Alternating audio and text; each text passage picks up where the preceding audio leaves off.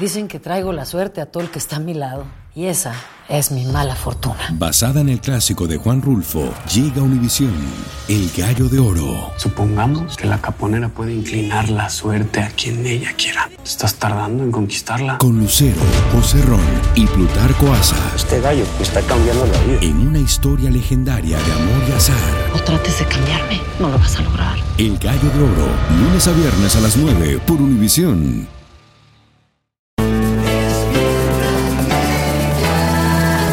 Bienvenidos al podcast con los mejores momentos de Despierta América. Un show diario de entretenimiento, noticias, entrevistas, consejos útiles y más. Este es el show que le pone alegría, esperanza y buenas vibras a tu día.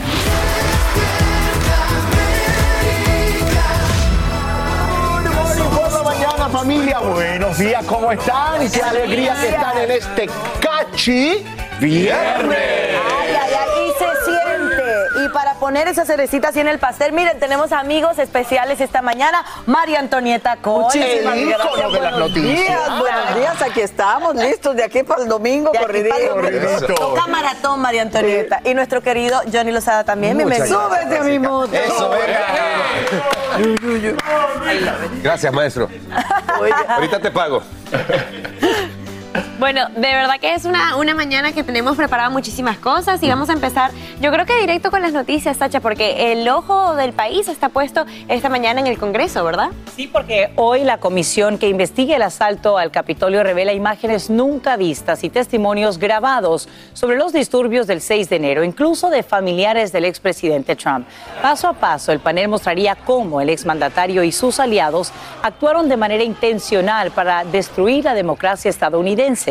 En instantes conversamos con un abogado constitucionalista sobre el impacto de esta primera audiencia pública en horario estelar. Antes arrancamos con las nuevas y estrictas medidas sobre control de armas que acaba de aprobar la Cámara Baja a solo horas de escuchar desgarradores testimonios de sobrevivientes y familiares de víctimas, como el de Mía Cerrillo, la niña de 11 años que sufrió en carne propia la masacre en Ubalde. Ella se hizo pasar por muerte y se puso la sangre de un amiguito para poder sobrevivir. La gran incógnita es qué va a pasar ahora en el Senado, donde legisladores de ambos partidos negocian propuestas mucho menos agresivas. Edwin Pitti nos explica en vivo desde Washington, D.C. Edwin, buenos días. ¿Qué tal, Sacha? Muy buenos días. En las últimas horas, con una votación de 228 a favor y 199 en contra, la Cámara de Representantes aprueba un proyecto de ley para aumentar la edad de 18 a 21 para poder comprar un rifle semiautomático. Sin embargo, es más bien algo simbólico porque eso no cuenta con el apoyo necesario para ser aprobado en el Senado de los Estados Unidos. Y eso se da en momentos donde Mía Cerrillo testifica ante el Congreso a través de un video muy desgarrador sobre lo que vivió en ese trágico día en su propio salón de clases. Escuchemos. When I went to the backpacks, uh, he shot my friend that was next to me, and I thought he was gonna come back to the room, so I grabbed the blood and I put it all over me. Mía dejó claro también que ya no se siente segura en ningún salón de clases y que teme que un tiroteo similar pueda volver a ocurrir. Hablando de los testimonios, también los padres Sacha de Lexi Rubio dejaron muy claro el alto llamado para que haya acción, pero también dejaron muy claro, sobre todo la madre de Lexi, que en este preciso momento muchas madres la estarán viendo a ella diciendo que qué dolor tan grande el que están viviendo sin saber que ellas podrían ser las próximas muy pronto si el Congreso no toma acción. Sacha. Edwin, y hablando precisamente de acción, el grupo bipartidista de senadores vuelve a reunirse eh, por una hora el día de ayer. ¿Qué fue lo que acordaron? ¿Se logró algo? Podríamos decir que sí, Sacha, lo que han logrado es un acuerdo, un marco para poder presentar una legislación en las próximas semanas, pero lo que sí han dejado claro es que hay avances positivos. Inicialmente, como reportamos aquí en Despierta América, solamente se estaban enfocando en el tema de salud mental y también de la seguridad escolar, pero ahora sí está sobre la mesa el tema de la revisión de antecedentes criminales, al igual que las leyes conocidas como banderas rojas. Esas son muy importantes porque recordemos que le dan la potestad a la policía a través de una orden judicial quitarle temporalmente las armas a personas que puedan representar un peligro para la sociedad. Pero un punto importantísimo, Sacha, es que ambos partidos han dejado claro que sea cual sea el acuerdo, no se van a prohibir las armas de asalto como lo pidió el presidente Joe Biden. Vuelvo contigo al estudio. Edwin Pitti, gracias por darnos estos nuevos detalles en vivo desde Washington, D.C. Y se hacen realidad los temores a que surjan potenciales imitadores de la masacre de Uvalde. Tan pronto como la próxima semana comparece en corte el adolescente de Arizona Joshua Bowen, de 19 años, acusado de elogiar el tiroteo en la escuela Robb de Texas y de amenazar con llevar a cabo uno similar contra un centro educativo, un cine y una estación policial. Aunque no le ocuparon armas, investigadores creen que el joven tendría acceso a las mismas. Y en horas de la noche el FBI allanó la casa de la familia del joven acusado de intento de asesinato al juez de la Corte Suprema, Brett Kavanaugh. Autoridades arrestan a Nicholas John Rosk, de 26 años, cerca de la vivienda del magistrado en Maryland. Él habría confesado que viajó desde California para cometer el crimen. La audiencia preliminar está pautada para el próximo 22 de junio. Esta mañana la Iglesia a la Luz del Mundo confirma que Nazón García continuará al frente del movimiento religioso a pesar de la sentencia que acaba de recibir. Una condena de 16 años y 8 meses de cárcel, la cual genera indignación entre quienes lo acusan. Escuchemos. You were so aggressive that night. You were violent. The pain hurt so bad. And I recall there was so much blood in the towel when my physically hold me down so you could rape me. Y a pesar de estos fuertes testimonios, el pastor mexicano evita una potencial cadena perpetua gracias a un sorpresivo acuerdo de culpabilidad con los fiscales. En vivo desde Los Ángeles, ciudad donde se desarrolla este juicio, Romy de Frías tiene los nuevos detalles. Romy, cuéntanos. Así es, Sasha, muy buenos días. Y bueno, el hombre conocido como el apóstol de Jesucristo por los seguidores de la iglesia, la luz del mundo, recibió, tal como dijiste, 16 años de cárcel y 8 meses. Esto, bueno, se debe a un acuerdo que se llegó con el fiscal del estado de California, Rob Ponta, en el que él se declaró culpable de tres cargos, entre ellos abuso sexual de menores, entre otros. Esto se anunció hace algunos días sorpresivamente, mientras las víctimas, bueno, no estaban de acuerdo eh, con este acuerdo que se realizó sin consultarlas a ellas. Esto fue lo que ellas habían dicho. Ellas no habían tenido su oportunidad de estar en corte y expresar lo que habían sentido, lo que ellas vivieron a manos eh, de este hombre, de Nazón Joaquín García, de 53 años, pero ayer tuvieron la oportunidad, ¿no?, de hablar ante el juez y de decir estos desgarradores testimonios que, bueno, ya escuchamos uno de ellos. Estas mujeres lo llamaron el anticristo, el demonio. Dijeron que por años vivieron eh, eh, tortura a manos de este hombre. Incluso una de ellas aseguró que, bueno, ella fue secuestrada en México para evitar que hablara durante este juicio.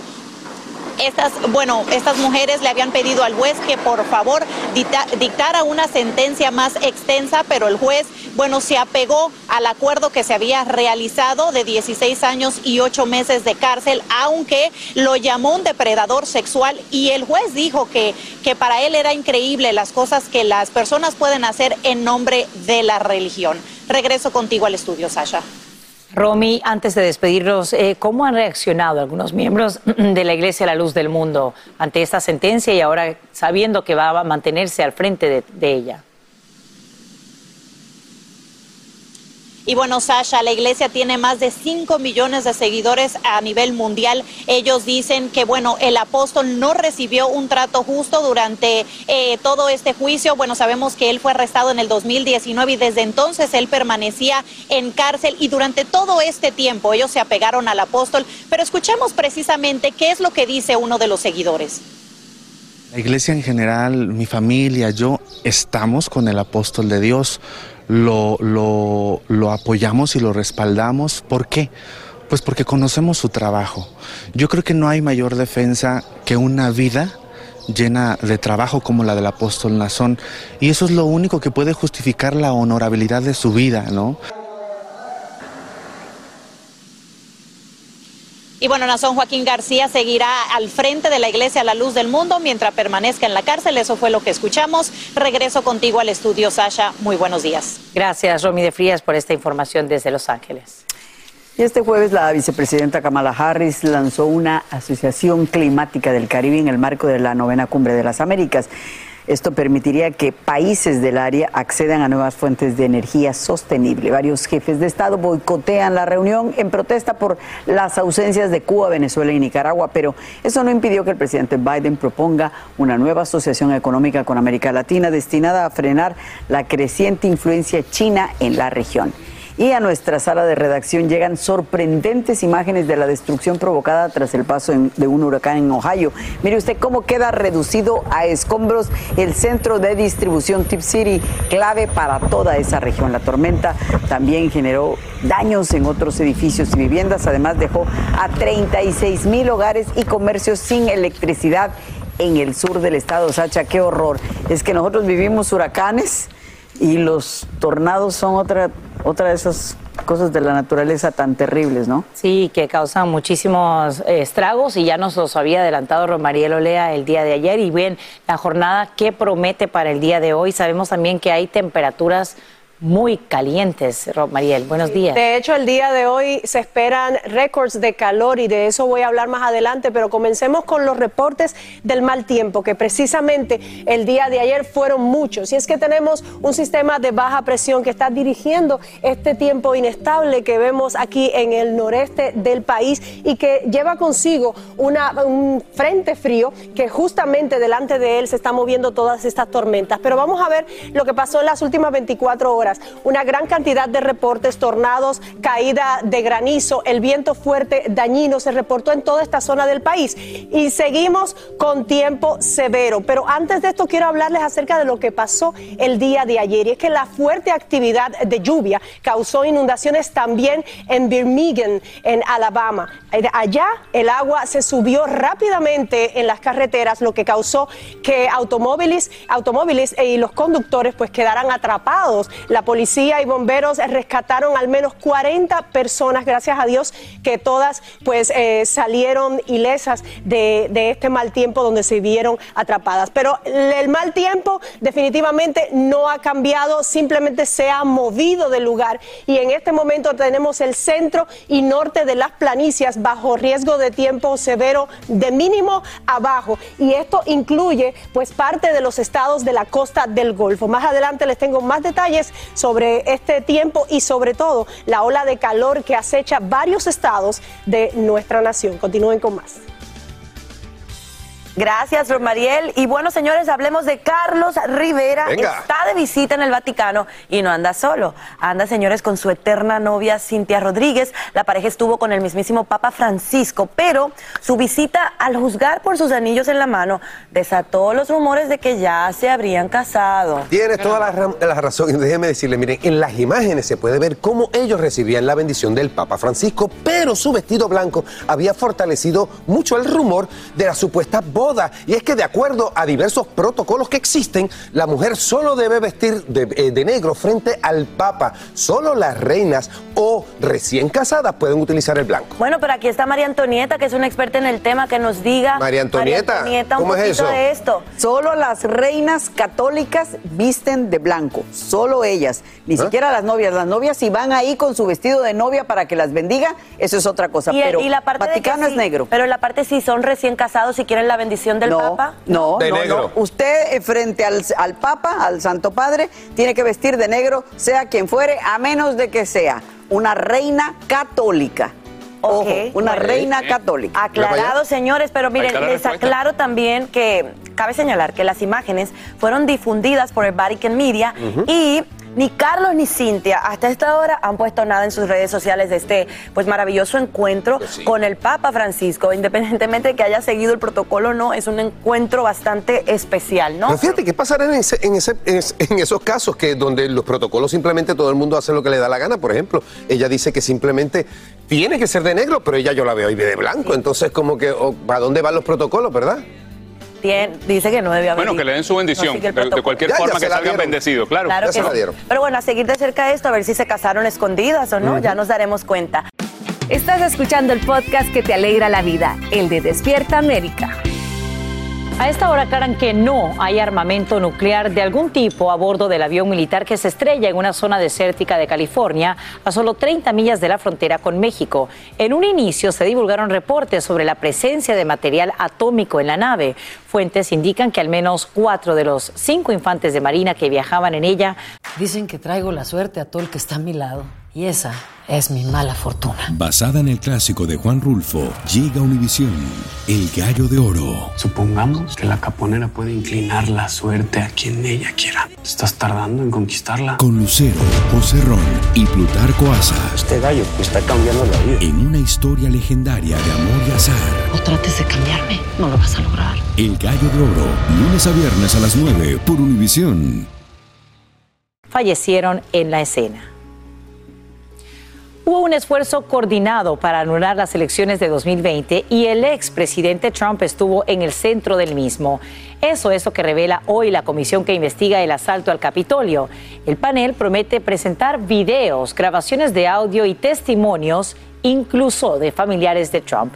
Y a solo horas de esta primera audiencia en público en horario estelar, analizamos el potencial alcance de esas revelaciones con el abogado constitucionalista Joseph Malouf, quien nos acompaña en vivo desde Washington, D.C.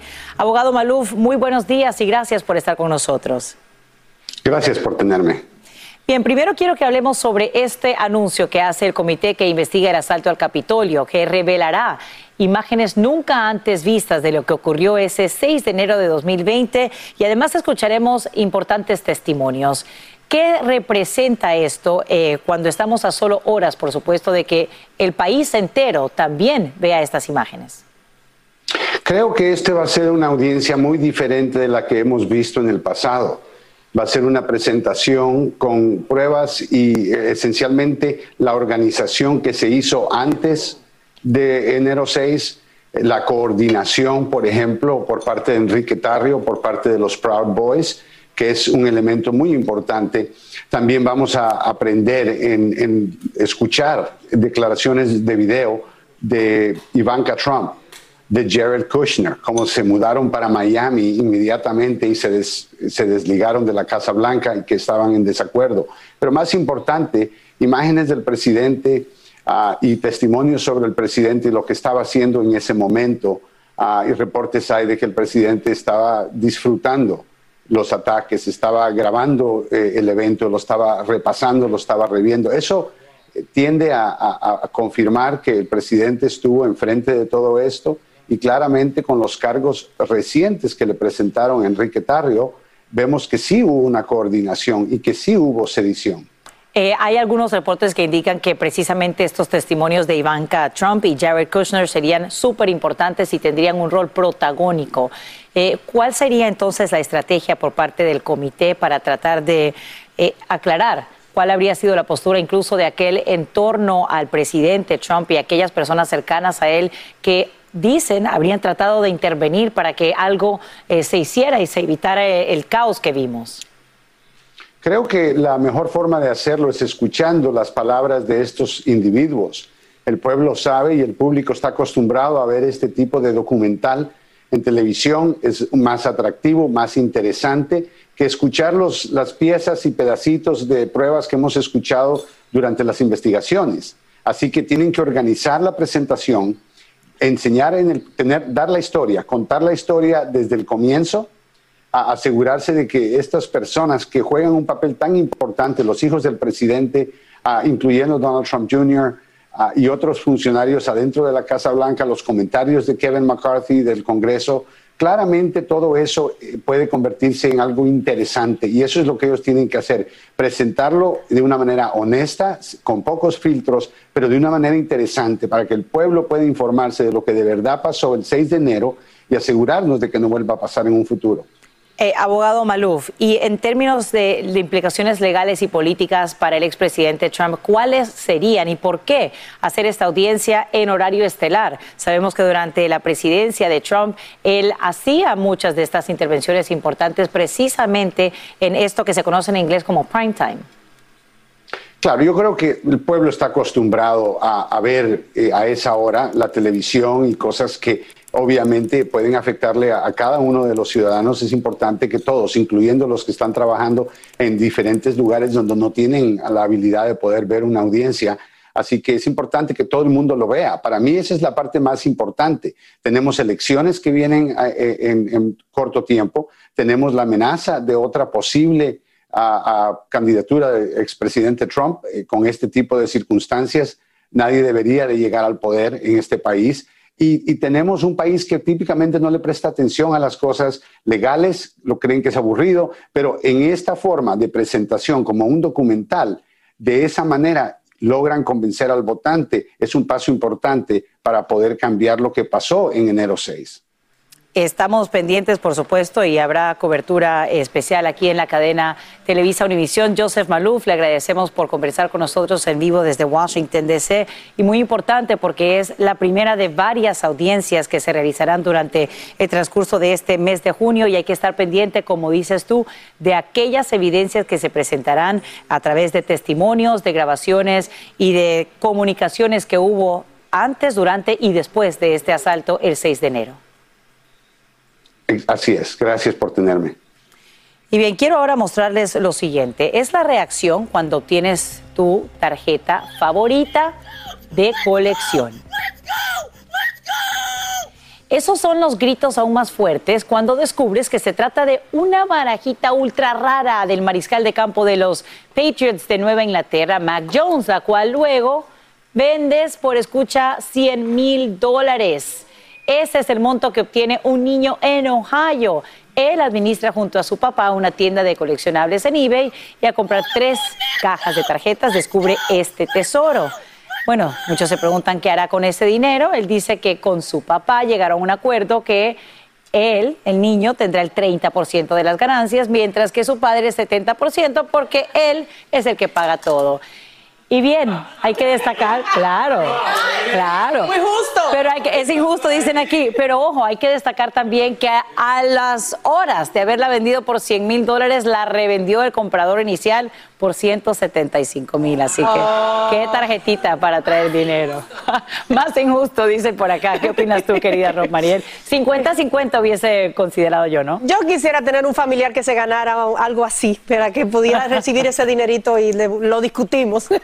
Pero bueno, vamos a hablar en este momento acerca del gran calor. Y no sé ustedes, pero ya yo estoy preparada y comencé a recogerme el pelo porque de verdad que el calor es extenuante en algunas zonas del país. Estamos hablando de que el día de hoy podríamos estar en los tres dígitos para varios estados y varias ciudades, como es el caso de Phoenix 109, Las Vegas 108. Y es que ayer pues se rompió récord de calor en esta zona del país y se eh, pronostica que para el día de hoy tengamos el mismo escenario. Fíjense cómo eh, la parte centro y oeste del país se encuentra entre estos amarillos y naranja. Donde ven el color naranja es precisamente donde más fuerte están las temperaturas y esto se va a extender por las próximas 24 horas. Se espera, tal y como les dije, que se rompa el récord de calor para hoy jueves. Estos, eh, estas temperaturas estarían sobrepasando hasta los 110 grados en, algunos, en algunas localidades. Y ojo, que si usted, por ejemplo, tiene temperaturas de 83, 90 grados, la sensación térmica puede ser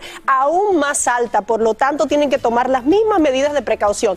Aviso por calor extremo tenemos justamente en el sur y suroeste del país. Esto se extiende para hoy jueves hasta las 9 de la noche, así que a hidratarse, usar ropa ligera porque tenemos esta situación que no va a variar por las próximas 24, 48 horas, así que eh, tienen que estar preparados para estas temperaturas.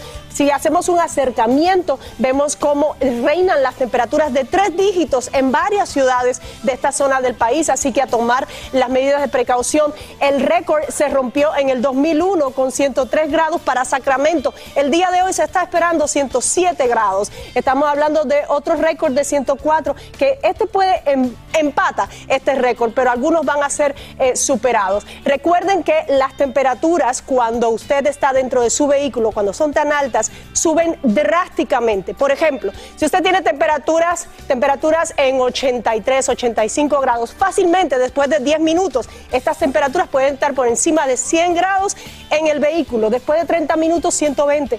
Una hora, 130. Por lo tanto, no olviden los niños pequeños, las mascotas y sobre todo, usted tampoco quédese en el carro bajo estas temperaturas. Busque un lugar fresco donde estar. Continúen con más. Claro que sí, Max sabe mucho de deporte. Claro que sí, Miren, claro alguien que, que está sí. muy contento hoy es Alan Thatcher porque los Celtics tomaron ventaja en las finales tras imponerse 116 a 100 a los Warriors en el juego 3.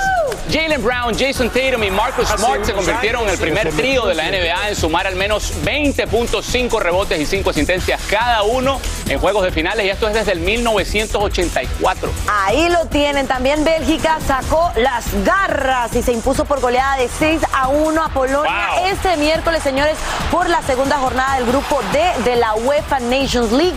Aunque no marcó, fue notable el regreso del madridista y capitán belga Eden Hazard. Muy bien. Oigan, otro Gales no pudo con los Países Bajos, líder en victorias del grupo 4 de la UEFA Nations League y cayó 2 a 1 para cerrar una racha histórica de 19 partidos sin perder como local. Y escuchen, Rob Walton, magnate de una cadena de tiendas de autoservicio, es el hombre que ha ganado la puja por adquirir a los Denver Broncos por más de 4 mil millones de dólares, señores. Es el acuerdo más grande de cualquier franquicia deportiva en la historia. ¡Qué billetal!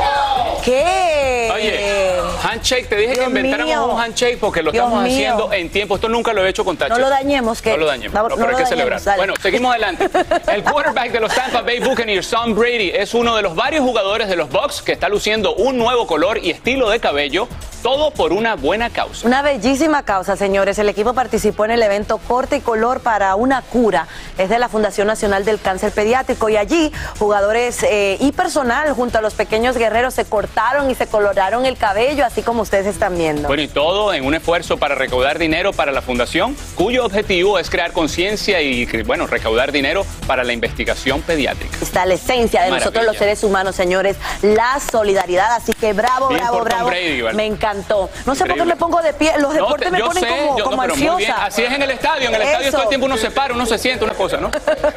Oigan, y ahora vamos a pasar con las noticias porque el ojo está puesto encima del Congreso esta mañana, ¿verdad? Todo el país está Sí, porque en solo horas la comisión que investiga el asalto al Capitolio revela imágenes inéditas, grabaciones de audio y otras evidencias sobre los disturbios del 6 de enero, incluso testimonios de familiares del entonces presidente Trump. El panel planea demostrar paso a paso cómo Trump y sus aliados estuvieron en el centro de los esfuerzos para destruir la democracia estadounidense. El comité celebra hoy su primera audiencia pública en horario estelar y podrás verlo en vivo a través de nuestra plataforma digital VIX. Hola, yo soy Carla Martínez. Estás escuchando el podcast de Despierta América. Te quiero contar que precisamente hoy la gasolina, el galón de regular se ubica en 4 dólares con 97 centavos. Sube un centavo y medio en las últimas 24 horas. Ya lo sabes, los precios están por las nubes. Por eso, una mayor cantidad de la población cambia a vehículos eléctricos. Tanay Rivero nos muestra cómo los fabricantes de esos autos no pueden producir suficientes para satisfacer la actual demanda y en algunas ocasiones los compradores deben esperar semanas para obtenerlos. Ante el imparable aumento de la gasolina, Socorro Rivas buscó una alternativa para aliviar su bolsillo. Compró un carro eléctrico de Tesla. El carro en sí es un vehículo bastante económico porque de gasolina, como está ahora el precio de la gasolina, él sale súper económico. Ella es parte de una creciente lista de personas que han contribuido al aumento de ventas de ese tipo de vehículo. Por ejemplo, la automotriz coreana Kia informó que en mayo sus ventas de autos eléctricos en Estados Unidos aumentó 132% más del doble que hace un año. Y otras marcas han ido incorporando gradualmente a sus flotas los carros eléctricos. La demanda es tal que muchos de estos negocios de venta de autos presentan escasez y cuando ordenan los vehículos eléctricos se demoran de tres a cuatro semanas y reciben muy pocos. Johnny Sánchez es especialista en venta de autos en un concesionario Kia en Miami. Todo es full eléctrico. Viene también con los wireless charge. Y tiene su teoría sobre esta tendencia para comprar este tipo de autos. Por 30 dólares tú manejas 300, 260, 320 millas por carga. Solamente con poner 40 dólares en tu carro. 35 dólares dependiendo del modelo de, de eléctrico. Del que tengas. Socorro tiene en casa un dispositivo de carga que cuesta entre 400 y 600 dólares. Solo es ponerlo a cargar, a lo mejor subirá un poquitico la, la electricidad, pero es bastante económico. Con los precios de la gasolina rondando en los 5 dólares, para ella es una mejor opción. Desde Miami, Florida, Danay Rivero, Univision.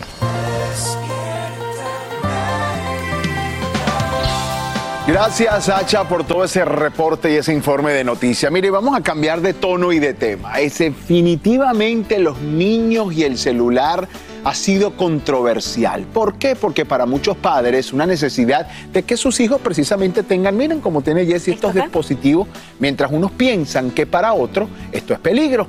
A pesar de que la pandemia aumentó el uso de... eh, de, de- de electrónicos en los niños en un 17%, eh, por ciento, aún se asocia el tiempo frente a una pantalla con el deterioro de la salud mental de los niños y de los jóvenes. Exactamente, y bueno, hoy vamos a debatir con madres a favor y en contra ¿no? de este tema y una experta nos dirá cómo manejar este tema de los celulares con los chiquitos de la casa. Hoy nos acompañan Kenia Pasmino y Michelle Carmona en vivo desde Miami y aquí en el estudio tenemos a nuestra colega, la productora Alejandra Vázquez Ale. y también Ale, nuestra exitosa, y también la psicóloga infantil Erika Monroy. Un placer, Erika. Gracias por estar con nosotros esta mañana. Alejandra, en tu casa está esta situación. Tú nos lo comentaste fuera de cámara. Tú estás en contra de que tu hija use el celular, pero tu esposo no tanto. Cuéntanos. Mi esposo es más relajado con el tema. Sofía tiene 11 años y desde que Sofía tiene acceso a un celular la perdí, perdí a mi hija. Sofía tiene celular por casualidad porque mis papás se fueron para Colombia y ella quedó con el dispositivo y quedó con control. Es decir, solamente dejábamos que lo utilizara los fines de semana. Entonces, cuando se le quita, le da ansiedad, se porta mal, se pone grosera y según las amigas de ella y según, y según ella, yo soy una estricta, una militar, porque todas las amigas tienen celular en dominio, lo tienen todo el día 24/7, duermen con el celular a un lado y no tiene que ser así. O sea, si nosotros los adultos ya somos adictos en muchas ocasiones al celular, ¿para qué le vamos a dar a los niños algo que puede ser tan adicto como el azúcar o las drogas? Es insólito. Ok. Entonces, cuando le quito el celular, empieza a decir, yo soy la única en la clase que no tiene celular. Ay, la Yo- presión. La presión, social. Se, vi- se victimiza en, en este eh, caso. O quiero Dios tener mío. Snapchat como mis amigas, I don't fit in, yo no encajo con mis amigas, mis amigas me echan a un lado porque yo no encajo. Bueno, vamos a ver, esa es tu opinión, pero tenemos a Kenia. Kenia, en tu caso, ¿tú sí estás de acuerdo en que los niños tengan celular? Kenia, ¿por qué? Hola, ¿cómo están? Sí, Bien. estoy muy de acuerdo que tenga celular. Mi hija Piani tiene celular, yo creo que de tres años. Eh, pero soy una mamá súper controladora. Yo sé exactamente lo que ella mira, lo que ella ve. Tiene un- una aplicación de que la apago eh, a cierta hora se apaga completamente el celular, se apagan las aplicaciones. Eh, para mí es muy importante que ella tenga especialmente en esta en todo lo que está pasando por, por emergencia, ella hace sus actividades, hace sus juguetes, entonces yo le llamo, ella llama a mamá, algo. O sea, Kenia, en tu caso, ¿estás de acuerdo que lo hice por si acaso una emergencia y tú tienes un total, un, un total ah, control del asunto? Exactamente. Y bueno, y aquí No, estamos yo soy debatiendo. exageradamente controladora. Muy bien. Exageradamente. Ajá, y, y aquí estamos debatiendo el tema de que si los niños deben de tener celular o no, pero también está el tema de la edad. Si piensas que sí lo debería de tener, ¿a qué edad? Michelle, tu hijo mayor tiene un celular desde los seis años. ¿Qué piensas tú de los padres que no le quieren dar un celular a sus hijos? Correctamente, de hecho yo tengo dos hijos, que uno ahora mismo tiene 17 y el otro tiene 13. El, el que tiene 17 tiene teléfono desde los 6 años por un tema de logística. Eh, yo creo que es imposible que, que nosotros ah, eh, saquemos a nuestros hijos en una burbuja y no permitamos que ellos crezcan a la medida que está creciendo en realidad el mundo esto es un proceso que, que es inevitable de parte de los padres. Respeto la opinión de los que no se lo dan, por supuesto, porque siempre le digo a mis hijos, el hecho de que los demás hagan no significa que tú tienes que hacer. ¿Me explico? Este, pero el teléfono para mí es un tema de logística, es un tema de seguridad. Mi hijo, mi hijo mayor lo tuvo a los seis, pero mi hijo menor lo tuvo a los once, porque no era tan necesario. Eh, en el momento de comer, ellos tienen que dejar el teléfono, no siempre me hacen caso, pero este, los papás podemos usar GPS para seguir en dónde están los niños. Yo creo que hoy por hoy es un tema de seguridad. No, pero existen relojes, existen relojes para el GPS y desde que los niños tienen tanto acceso a tanta, en la época de uno no se suscitaban las- la- los tiroteos que se suscitan, le estamos dando demasiada libertad a los niños, no necesitan. Claro, Alejandra, pero en el caso de ella, y yo quiero que ya la psicóloga hable también por cuestión de tiempo, en el caso de ella dice, lo utiliza como logística también, la otra dice que lo utiliza por emergencia, pero hay un control total de las horas en que lo utilizan. Erika, en tu caso, Eh, ¿es bueno o no prohibirle a los niños tener un celular? ¿A qué edad y por qué? Es una situación muy compleja. Lo primero que quiero decirle a los padres de la audiencia es que ustedes son responsables y es su obligación de estar controlando y supervisando no nada más el tiempo, sino el contenido que están teniendo, el tipo de aplicaciones y el tipo de conversaciones que están teniendo ahí. Lamentablemente es una nueva forma de socializar y va a ser en donde contactan a muchos amigos, pero sí necesitan saber cuánto, cuánto tiempo están y qué tipo de conversación hay. Ese es un, un punto. El otro punto es la edad, como bien dices tú. Neurológicamente el cerebro no se desarrolla y lamentablemente las últimas investigaciones están demostrando que la parte frontal, que es la parte de reflexión, se está trazando hasta 5 o 6 años más. Entonces estamos teniendo niños tal vez más listos, más rápidos, pero menos inteligentes y reflexivos. Esto quiere decir que el acceso al celular es muy difícil que ellos puedan entender el tipo de contenido. La- realmente yo le digo a, a mis, mis pacientes, es un monstruo, no le abran la puerta a ese monstruo que va a entrar en casa. No Pero- tienen idea del acceso y el peligro que hay allá. La edad, vayamos a la edad. ¿Cuál sería una edad? Estás No hablando de un promedio de 8, 9. na- no va a haber nada que sustituya la- todo lo que es la estimulación, estimulación multisensorial. Entonces, mientras más pequeños, menos necesidad tienen de un electrónico. Necesita una estimulación táctil, olfativa, socialización, toda la parte de inteligencia Pero emocional. pongamos una edad, o sea, 10 años, dices tú, según el Va a desarrollo, ser la desde lo que es la adolescencia y no es un, mucha gente dice es un babysitter. Yo diría, desde la adolescencia, y va- tenemos que ver el uso del celular y el uso de pantalla.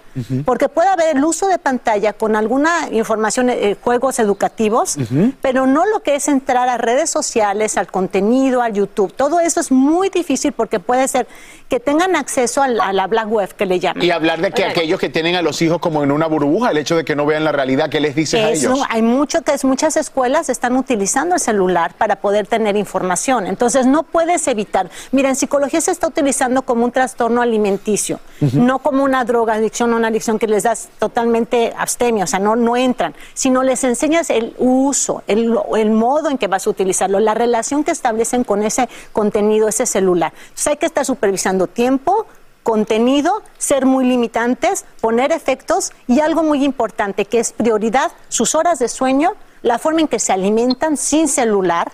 Es muy importante que estén alimentándose en el momento de estar comiendo sin nada que los esté distrayendo, su ejercicio y lo que le llamamos mindfulness, que es atención plena, que aprendan a meditar y poder tranquilizarse para que el cerebro no esté burnout, Sí, quemándose. tanta quemándose todo el tiempo y consumiendo demasiada información. Erika, Jessy. eh, usted dice que en la adolescencia sería la edad perfecta, ¿no? Como para ir presentando esto, pero en nuestra cuenta de Instagram nosotros sí pusimos una edad, hicimos un poll y la pregunta fue, ¿a qué edad deben los hijos tener un celular? Y dimos dos respuestas. Una era menos de 10 años y la otra más de 10 años. Les cuento que ya tenemos los resultados y solamente 5% de las personas que nos siguen en esta plataforma opinaron que los niños menos de 10 años deben de tener este dispositivo y después los eh, el 95% de nuestra audiencia opinó que después de los 10 años. Correcto. Ahí está el resultado. Ahí está. Hay que, hay que tenerlo claro, familia, porque además hoy en día el celular se ha convertido, yo lo digo como adulto, tú lo mencionaste, Alejandra, mi celular hoy en día es mi casa, mi oficina, el banco, en ese aspecto. Y nos volvemos antisociales. yo quiero terminar en cómo enseñarle. ¿Cómo enseñarle a los hijos el manejo del celular? Rápidamente, porque no nos podemos decir los padres son un modelo a seguir. O sea, desde tú cómo utilizas el celular, los momentos de comunicación con- que tienes con ellos, toda la parte de empatía, poner rutinas muy establecidas con hábitos muy establecidos y poner lo que son prioridades, como nuevamente la prioridad es su sueño, su comer, su, su salud mental, su educación, su escuela, que no dejan de, no, no hacen la tarea, se desvelan mucho. Primero van a tener sus, lo que son las prioridades y sus obligaciones y responsabilidades y después tendrán el privilegio de entrar a un celular. Y el dueño del celular, por último, son ustedes los padres, no son ellos. Ustedes tienen el derecho y la obligación de entrar y supervisar qué tipo de comunicación tienen. Pueden entrar en el momento que quieran y quitar ese, ese celular cuando ustedes lo Porque ustedes son los Ay, Dios dueños. mío, eso me recuerda a mi papá. Muy Yo- bien. Yo pago este celular, es mío. Como debe ser. Exactamente. Alejandra, Kenia, Michelle, Erika, muchísimas gracias por haber estado con nosotros esta mañana. Esta es la comidilla del día, es una discusión de todos los días en la gran Muy mayoría peligroso. de los hogares. Así es. Continuamos con el podcast más divertido de tu día, Despierta América. Ahora mismo, aquí en Estados Unidos, la leche para bebés es oro líquido ante la escasez del producto. Y en México, la leche materna se convierte en el recurso básico para crear joyería.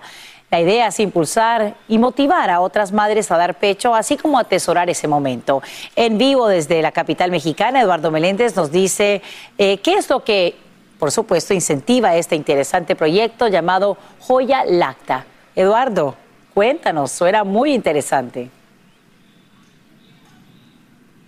Sasha, a todos muy buenos días, me da mucho gusto saludarles. En efecto, Joyalacta es un arte, eh, es la posibilidad que ha generado pues un tanto de polémica, pero es la posibilidad de tener en alguna pulsera, en algún dije, en algunos aretes, una joya pues realizada o creada con leche materna, es decir, leche que se extraen las mamis, que puede ser di- directamente para una joya que ellas seleccionen o para una joya que seleccione otra persona. No tiene que ser específicamente de la madre. Pero bueno, ¿cuál es el objetivo? Tiene como interés primordial, según relata Natalia González, que es la diseñadora y la creadora de este concepto tan innovador y tan polémico, bueno, que se recuerde ese momento tan importante, ese que dicen los especialistas, que es el vínculo más importante entre una madre y su bebé, por supuesto, al alimentarlo. Veamos qué nos comenta Natalia González acerca de esta idea que ha llamado poderosísimamente la atención, Sasha. Entonces la lactancia es realmente algo muy complejo y, y es un honor para mí poder hacerles una joya que, que encapsule esas memorias, ¿no? Porque al final también es el vínculo entre la mamá y el bebé, ¿no? La primera vez que lo alimenten, tenerlo cerca y todo eso. Sasha, en México y en Estados Unidos también ya le han llovido los pedidos a Natalia González, así que pues es una nueva creación que está teniendo mucha, pero mucha importancia. Ahora no solamente la pueden adquirir las mamis eh, que están lactando con sus babies, sino también quienes todavía no tienen bebé, incluso también los papás. ¿Cómo ves esta, este arte, Sasha? Bueno, súper innovador, pero también me pregunto, Eduardo, ¿cuánto cuesta cada una de estas joyas? El precio promedio. Pues mira, por precio de introducción, como ellos dirían, pues hay dijes desde los 25 dólares, es decir, pues una piedra pequeña que se llegue a realizar con la leche materna puede costar 25 dólares, si va en un anillo puede costar 50 y de ahí para arriba, pues el tope es el gusto de las personas, lo que sueñen comportar y por supuesto que la cantidad de leche y el trabajo que se realice en esta joya. Así las cosas, pues ya está a la venta en todo México e incluso en Estados Unidos se llama joya lacta, Sasha. Bueno, la vieron primero aquí en Despierta América. Eduardo Meléndez, gracias por brindarnos los detalles en vivo desde Ciudad de México y estas joyas, ¿no? Que resaltan los beneficios de la leche materna y el sacrificio que hacemos las madres. Seguimos aquí en Despierta América, así que adelante. Aquí hablamos sin rollo ni rodeo. Tómate la vida sin rollo y escucha lo más picante del mundo del espectáculo en el podcast de Despierta América. Sin rollo. Ay, ay, ay, ese es el ánimo que me gusta. Se nota que es cachi viernes. Se nota Cachi, que es cachi. cachi viernes. Y bueno, vamos a presentarles este panel. Johnny Lozada. Muchas gracias, mi gente. Muchas gracias. Ahí tenemos a Astrid Rivera. Hola, buenos días. Lourdes Esther. Muy buenos días, buenos días. Marcela Sarmiento. ¿Qué tal? Buenos días. Y aquí está el galán de todos, yo Marigoy. Super Johnny, Johnny. ¿Qué pasa? ¿Te vas a quitar la camisa o qué? Estaba muy abierto y se veía muy calle, muy calle. Le dije que se cerrara un poco la Digo, todavía está abierta, pero... Pero no, no pero así sí, esto es lo mínimo como para que me odien un poco. Ah, no, no, humor- ahí yo creo que está Básico. bien. Está bueno. odio. Bueno, ya ustedes bien, ven, esto promete. Pero vamos a empezar, vamos a lo que vinimos, señores. Oigan, ayer fue la gala de la lista de los más influyentes de la revista Time. Y uno de los invitados y de los que está en la lista fue J Balvin. Y aquí se lo tenemos todo.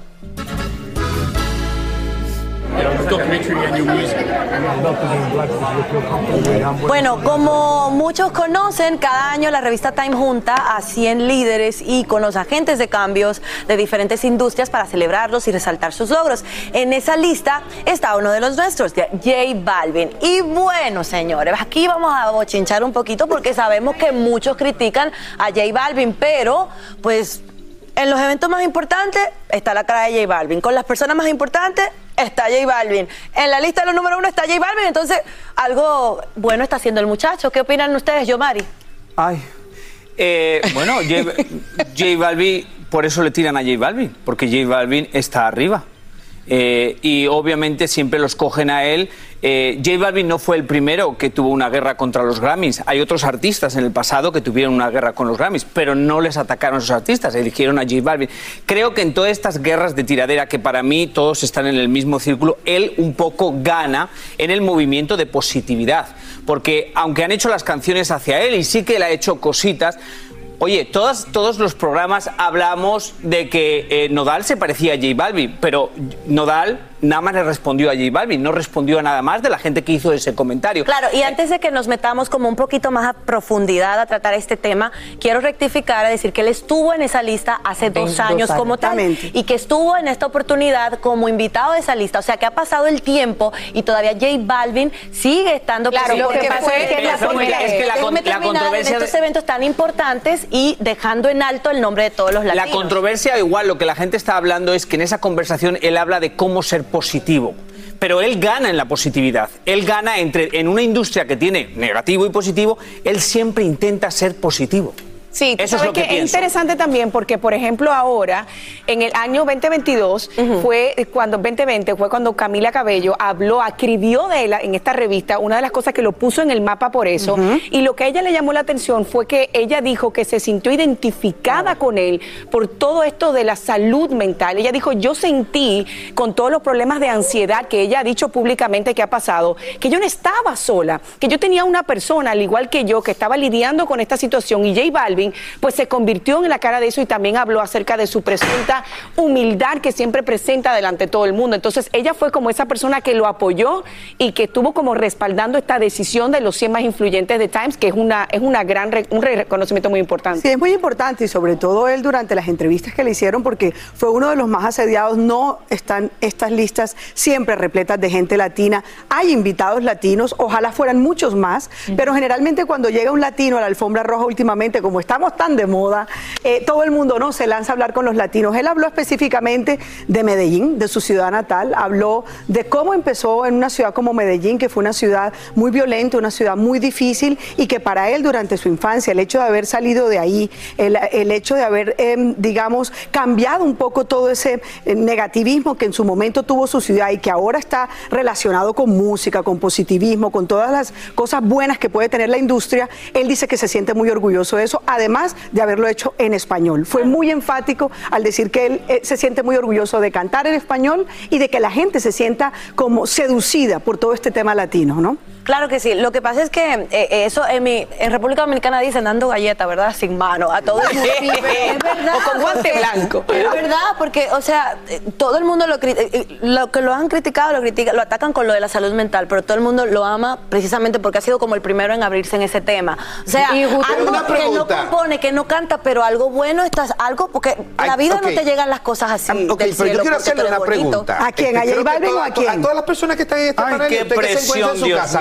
Mira, vamos a tener me- las cosas claras. Para empezar en este negocio, ¿quién no ha tenido problemas? Vamos a tener las cosas. En algún momento, uno, uno que otra persona ha tenido un problema de depresión o algún problema mental. Señores, ¿por qué siempre tenemos que estar hablando de eso? Este muchacho ha hecho 25 millones maravillosas, este, cosas maravillosas para nosotros los latinos. ¿Por qué siempre nos tenemos que enfocar en lo que él hizo Pero para un Johnny, documental? Johnny, con todo, Johnny, pero te voy a decir una cosa, le han sacado dos canciones y dos artistas muy famosos han cuestionado Su que él talento. toque, no. Han salido molestos, han salido molestos a pelear. Déjeme terminar. Que hayan cuestionado su talento, sí, pero han cuestionado que él usa la salud mental como herramienta. Exacto. Han cuestionado algo muy delicado. Pero, Por pero- eso pero se la toca el pregunta tema. es, ¿tenemos que cuestionar entonces a los Sí. psicólogos porque trabajan con gente que tiene No, problemas no, no, no, mentales? no, no, Johnny, ahí- ahí- ahí te- Miren, oigan, tiempo, tiempo. Vamos a hacer una No pausita entendí, y Johnny. seguimos Ahí el me tema. perdí. Ahora. Qué pena. Johnny, te vamos a explicar ahora. Mira. Estamos en todas las redes sociales. Síguenos en Twitter, Facebook e Instagram. Mantente informado y revive tus segmentos favoritos en despiertamerica.com, el app de Univision y nuestra página de YouTube.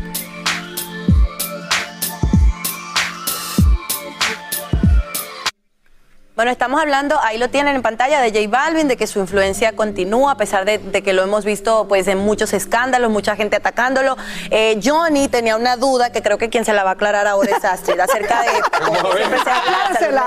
Habla de la salud mental por el estigma que existe, Johnny. Tú sabes una cosa, que lo que pasa es que todavía en la comunidad latina especialmente hay un estigma tan grande en cuanto a la salud mental y si no tenemos gente que tiene tanta influencia como J Balvin, hablándolo allá afuera, no puede ayudar a otras personas. ¿Por qué? Porque es una realidad. No es un secreto que hay mucha gente que ha pasado de depresión y de ansiedad, pero también no es un secreto que hay mucha gente que, se- que les tildan de loco, que no se atreven a hablar, que no se atreven a expresar lo que pasan. Y la salud mental tiene que ser igual de importante que ir al dentista. Johnny, No, ahí es yo donde entiendo- está, porque yo de la entiendo misma que- que manera- yo creo que me está- me- me malinterpretaron. No, no, yo pero yo entiendo lo creo que dice Johnny. Yo, dice- yo entiendo que de alguna forma nos olvidamos que son artistas, que son cantantes y que Pero- tienen unas carreras. pero- espera, espera. Porque es que es verdad. O sea, Johnny, yo siento que tú vas por el lado no queriendo hacer menos su Totalmente activismo, de acuerdo, porque eso es activismo, gracias, pero gracias. que de alguna forma estas generaciones nos olvidamos que se suben a un estadio y acaba de llenar J Balvin un estadio en Arabia o en algún sitio. Entonces nos olvidamos del arte que tienen y terminamos nada más eh, hablando de su activismo. Pero en defensa también de ti es que últimamente han sacado canciones en las que cuestionan su Ahora, salud mental. Nodal el pro- recientemente dijo, ¿qué pasa? Que esta mañana nos ha tomado la pastillita. Son cosas muy delicadas que en nuestra comunidad además, pasa. claro, y hay que recordar una cosa en cuanto a J Balvin. Tiempo, tiempo, Él está tiempo. en la lista de los 100, ma- eh, la- los 100 de la revista Times hace dos años, en septiembre del 2022, por su salud mental. Por eso él hace la lista. Por su activismo por con la su salud activismo, mental. Por hablar yo les y por pregunto- atreverse a hablar abiertamente sobre su ansiedad y su depresión. Por eso es que él cae en la lista, porque si tú te pones a leer lo que escribió Camila Cabello, como decía Lourdes al principio, de todo lo que se escribió en, es- en ese artículo, todo tiene que ver por la sal- con la salud mental y lo valiente que él ha sido para Exactamente. poder hablarlo en un mundo tan estigmatizado. Ahora, ahora les voy a preguntar algo. ¿A quién le importa el escándalo de Nodal y de Residente eh, que tenga que ver con la revista Time? Les aseguro que a nadie le, le- le- le importa. Es creo que nadie se enteró, digamos. La gente.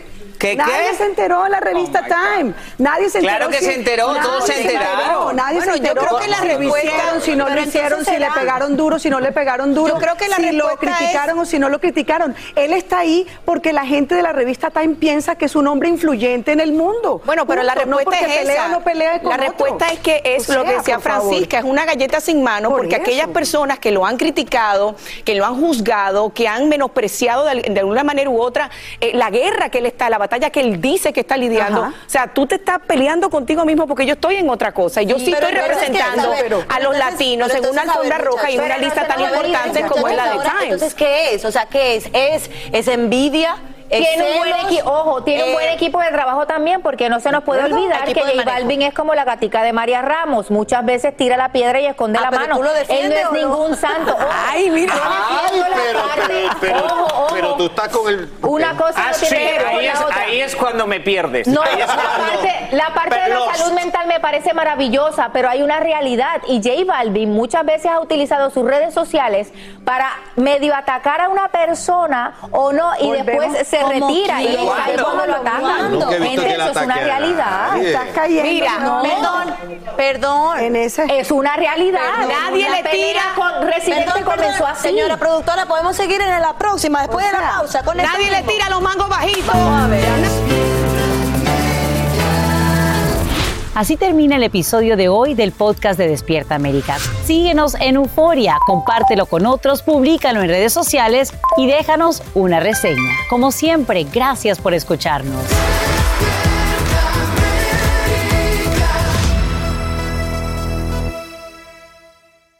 Dicen que traigo la suerte a todo el que está a mi lado. Y esa es mi mala fortuna. Basada en el clásico de Juan Rulfo, llega Univisión, El Gallo de Oro. Supongamos que la caponera puede inclinar la suerte a quien ella quiera. ¿Estás tardando en conquistarla? Con Lucero, José Ron y Plutarco Asa. Este gallo está cambiando la vida. En una historia legendaria de amor y azar. No trates de cambiarme, no lo vas a lograr. El Gallo de Oro, lunes a viernes a las 9 por Univisión.